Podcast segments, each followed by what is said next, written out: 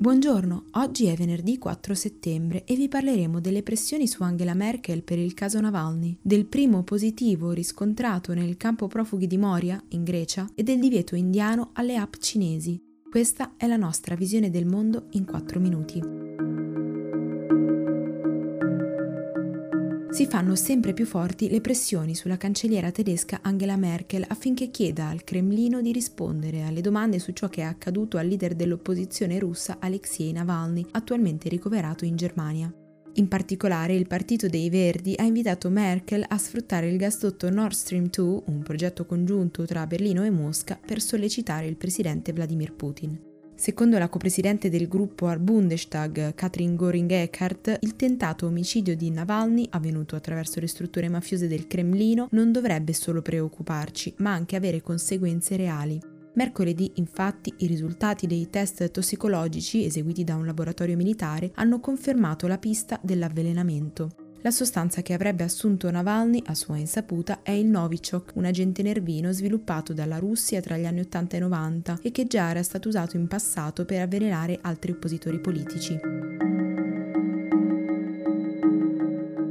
La Gran Bretagna ha affermato che sta puntando sullo sviluppo di test rapidi e diffusi per individuare i contagi, investendo 500 milioni di sterline per la sperimentazione di tamponi. Secondo il ministro della Salute, Matt Hancock, potrebbero essere pronti entro il 2020.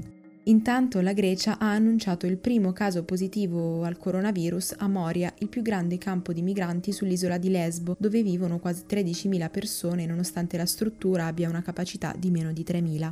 Si tratta di un rifugiato somalo arrivato recentemente nella struttura da Atene.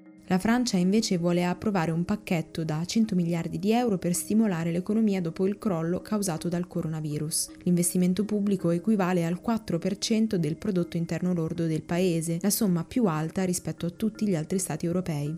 Infine, i centri per il controllo e la prevenzione delle malattie degli Stati Uniti hanno chiesto ai funzionari della sanità pubblica di prepararsi a distribuire un potenziale vaccino entro la fine di ottobre.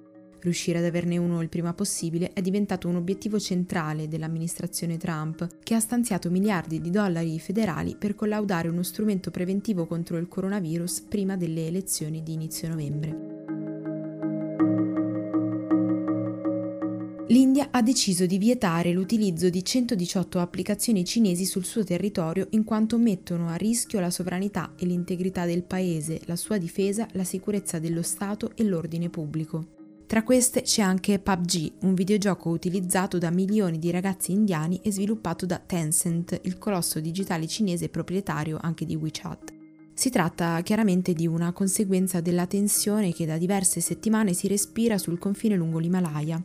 Tempo fa, dopo gli scontri di giugno, in cui hanno perso la vita 20 soldati indiani e un numero non noto di cinesi, Nuova Delhi aveva bandito altre 59 app di Pechino, compresa TikTok. Per oggi è tutto, da Antonella Serrecchia da Rosa Ugliassi a lunedì.